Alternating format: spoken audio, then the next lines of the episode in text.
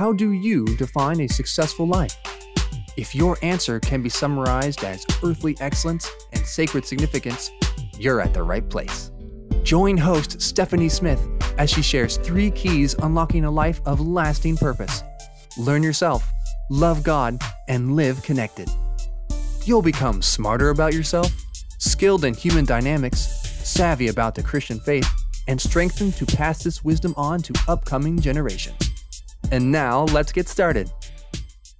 Hello, and welcome back to Life's Key 3, where we look at how do you learn yourself, love God, and live connected, because all three of those things are necessary in order to have a life of earthly excellence and sacred significance.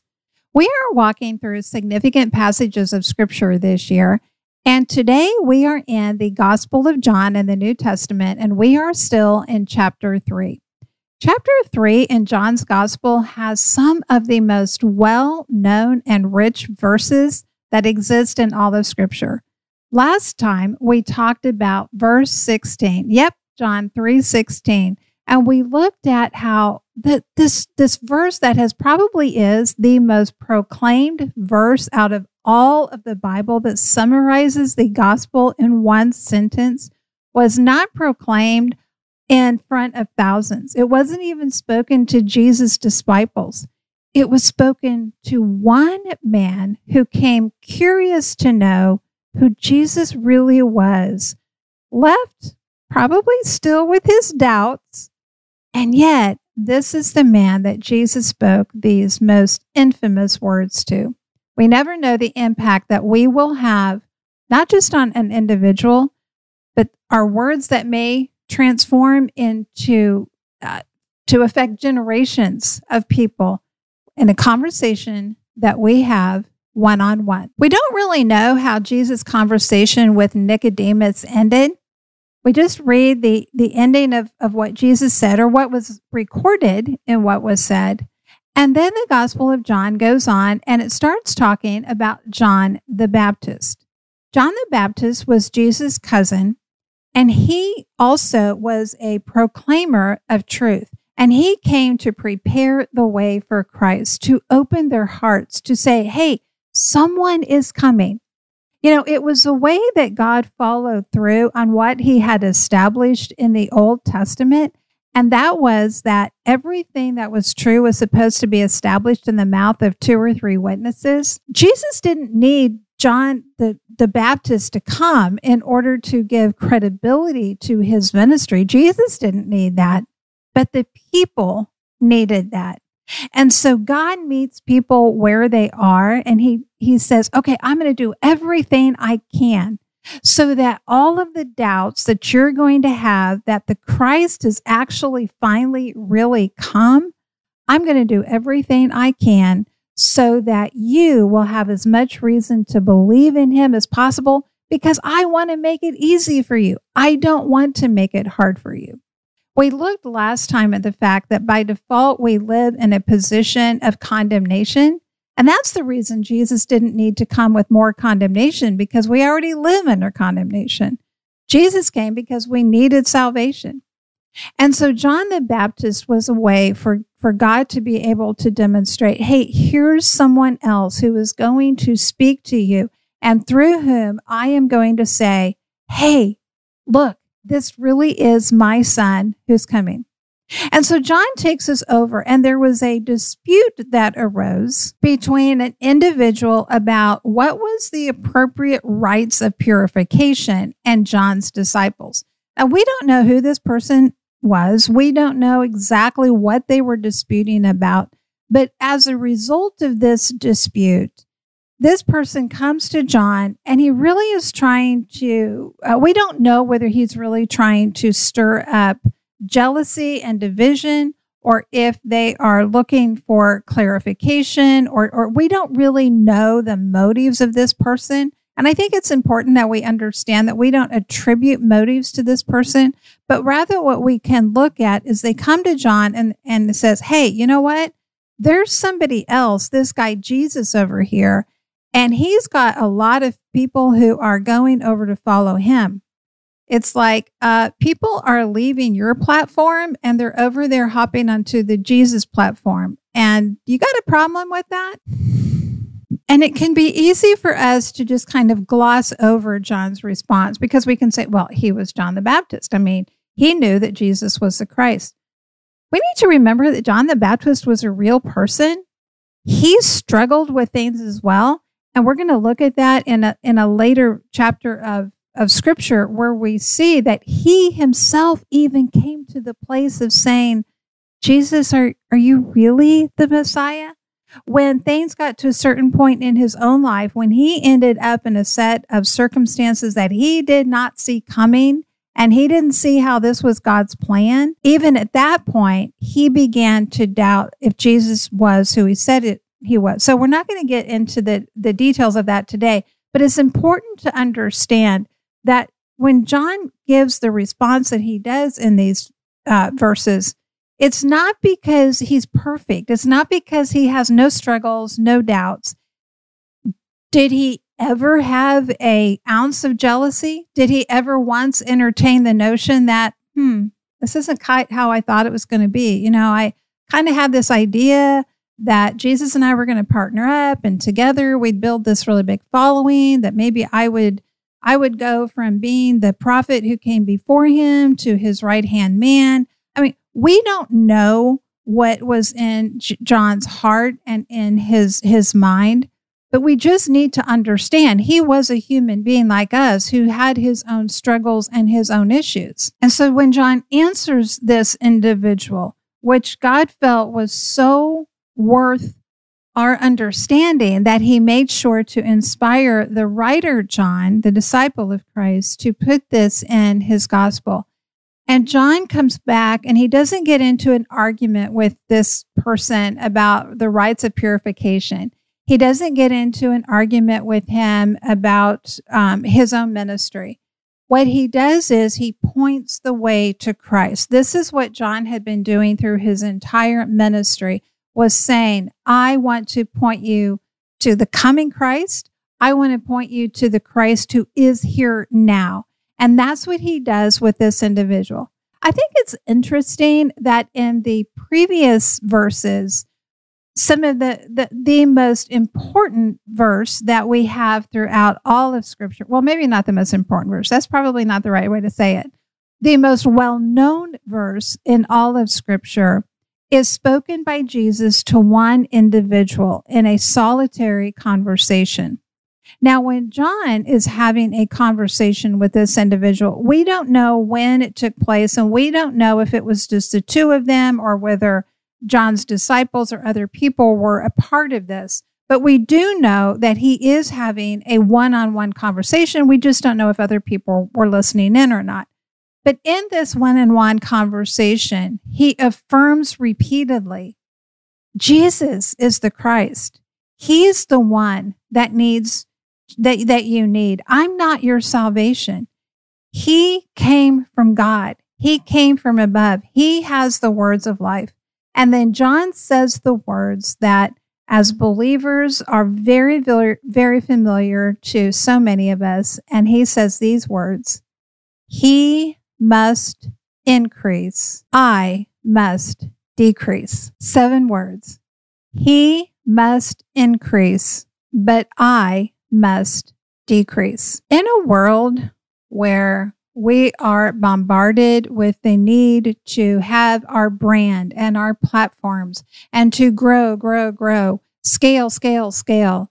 Here's a course that will show you how to get more followers. Here's how you can get in front of dozens, hundreds, thousands, tens of thousands. Here's how you can get on a bigger stage. Here's how you can promote yourself in a world that is about more, more, more, bigger, bigger, bigger. John nails it when he says, that is not the aim of my life. The aim of my life is actually to get smaller, and it is that he, Jesus, becomes bigger. John is indeed showing here that he is a disciple of Christ in the truest sense that all that he is doing is to point to Christ. And he affirms that Christ came with the words of truth and that he speaks the words that God wants him to speak, that he is the salvation. And then he also affirms not just that Jesus is an option for salvation, but that it is a requirement to believe in and to and to trust in him as the son of God if a person is to escape the condemnation that they already live under.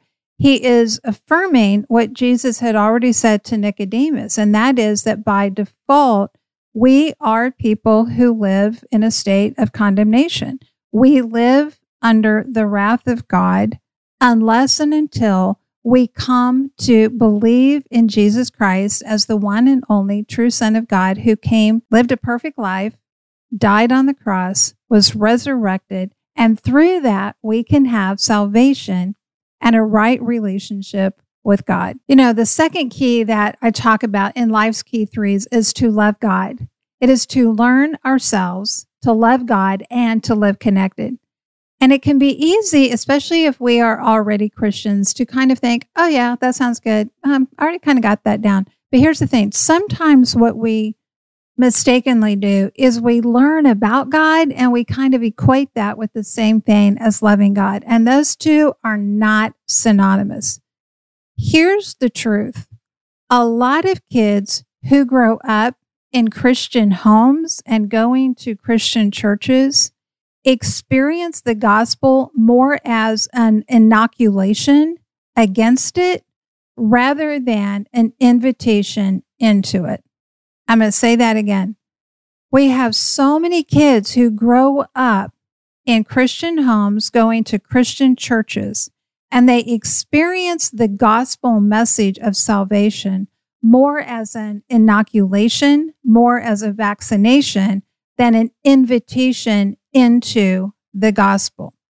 Now, there's a lot of different factors that that are a part of that. And everyone ultimately is responsible for the choices they make, no matter what kind of upbringing they've had, no matter what kind of life experiences that they've had. God holds everyone accountable because the one thing that no one can take away from any other human being is the power to make their choices. You know, Viktor Frankl wrote about this in his uh, phenomenal book, Man's Search for Meaning. And he writes about seeing in the concentration camps in Germany in World War II about the difference that it made in prisoners who, who suffered equally in the very same conditions, having experienced the very same loss, often abuse and torture. And one of the things that made a critical difference is people who said, I will still choose my outlook. I will still choose what I'm going to focus on, what I'm going to think about, and what my purpose is going to be. So it's true that no matter what someone has experienced, they're always going to be responsible for the choice that they make about their lives. But what makes the difference between a person who experiences the gospel as an invitation and the person who experiences it as, as an inoculation? You know, when we have a vaccination or an inoculation, what happens is we get just enough of something that we have a reaction to it, but the reaction to that actually builds up a defense against the very thing that we have injected into our bodies. It's a little strange how that works, but that's kind of how it works. And so we take in just enough that our bodies react to it so that we don't actually then um, absorb the full scale of that disease. And that's exactly what can happen with the gospel. And again, there's a whole lot of different factors for that. And I do not want to make it simplistic. And this is not about condemnation on anyone who has raised a child and done their absolute best to raise their child to love God to know the truth and whose child has chosen to walk away from that. Because, for one thing, until a person breathes their last, there is always, always, always the hope and possibility for redemption. the person who hung on the cross next to Jesus, who cried out just moments, hours away from death for God's mercy, and what Jesus' response to him shows that it is never, never, never too late for someone to come to Christ, no matter what their previous life experience has been. But I think it is important if you are a parent to say, Am I really approaching and raising my child with the understanding they need the gospel? They need salvation. They are born with a sinful nature. Now, I will tell you, I understand how hard this is. You know, I have grandchildren now, and they are adorable. And of course, they're all brilliant. And I think just so much of all of them. But I will do them an injustice if I think or if I speak to them as if they are perfect little angels. Now, right now, they are all still at a very young age. And I do not believe that they've reached whatever that age is of, of accountability yet. And I don't think there's a, a set age for that. I think that's very much dependent and God God knows that. So I'm not attributing to them to say I need to be looking at them with these suspicious eyes. I want to see them and I do see them as being designed and made in the image of God and that they bear this amazing potential just like their parents do and they have beauty and and and um, goodness and everything that is because they do bear the image of God, just as every person does. And it's not just that they're precious because of their capacity, it's just that they're precious because of who they are. But I will do them no good service if I treat them as they get older as if they are just so amazing and wonderful and brilliant that they will not need to come to a point that they acknowledge they live under condemnation of sin and they will need to decide if they want to accept Jesus Christ as their Savior or if they don't.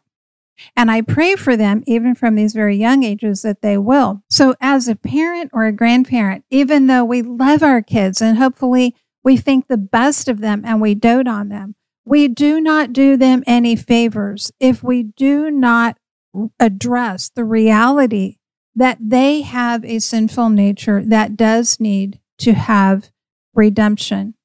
Now, someday I will talk about this a little bit more because I have lived long enough to know that the reality of that has sometimes been very much mistaught and misapplied, and that we have harmed children and youth by attributing all kinds of um, of motives to them about oh well that's just because they're they're sinful people. That's why they are having that meltdown or that's why you know this teenager is going to their room and not really wanting to talk or all those kind of things. So we have to be very careful that we do not misuse the gospel to make false judgments and assumptions about our kids because that can do a tremendous amount of harm to our children. But what we can do is to take a cue here from John the Baptist and we can just continue to pour into our young people the truth about Jesus, that he is the way, the truth, and the life, that he was sent from God, that he did come from heaven, that everything that he spoke was and still is true. And that includes that we live under condemnation, but that God so loved the world that he gave his one and only Son, that whoever would believe in him would not perish, but would have eternal life. And the last item that I want to point out here today is the, the closing words that, that John records in chapter 3. And that, those are the words of John the Baptist, which are Whoever believes in the Son has eternal life. Whoever does not obey the Son shall not see life, but the wrath of God remains on him. So he uses a couple of different words here, and that's important because belief is not knowledge of, it is not agreement with, and it is not assenting to. Belief in its true form is going to include obedience. You know, I can believe that that stop sign right down the street means that I'm supposed to stop my vehicle. I can totally believe that and I can still just keep going right on through it because, yeah, I can believe that it tells me I need to stop, but that in itself is not going to be what says, do I actually, though, believe that in the sense that it applies to me? And it's easy for us to think that belief is just a knowledge of, or even an agreement that, hey, that's a good idea, or that's the way it ought to be, or that's what something ought to happen. But true belief means that I will align my life's choices, what I think and what I do, with what I say that I believe. True belief requires congruency. True belief is lived out in congruency. And this is a true principle that we see throughout scripture that wherever there is a incongruence between what somebody says and what somebody does, that we always pay attention to what somebody does because we can say all kinds of things, but it's what we do with our actions that reveals the truth about who we really are. And so John closes chapter 13 by saying, and just being very specific, that it's not just about believing in Jesus as a person, and it's not just saying, yeah, he was God's son, but true belief means I'm going to align my life to obey what he says that I need to do. All right, my friend, we're going to wrap up there with the third chapter in the Gospel of John. And we're going to look next week, starting in chapter four. And there's some uh, some of the most fascinating stories and familiar stories that we have about Jesus' time here on earth in chapter four. So we're going to dive into that. Hey, if you haven't already, make sure that you visit stephaniepresents.com, sign up for highlights. It's a weekly newsletter that is going to encourage and strengthen you and give you a little keep you a little bit updated on what's happening over here at uh, Stephanie Presents. And then also, if you are listening to the podcast here, then I invite you to subscribe. You can also subscribe if you are watching on YouTube. And then leave a rating and a review for the podcast. That helps the algorithms that be to bring this up so more people can hear about this. Remember this because it is absolutely true. You have an impact that is immeasurable, eternal, and irreplaceable. Thank you for listening. For information on speaking engagements and other resources, visit the website at stephaniepresents.com. Remember, learn yourself, love God, and live connected.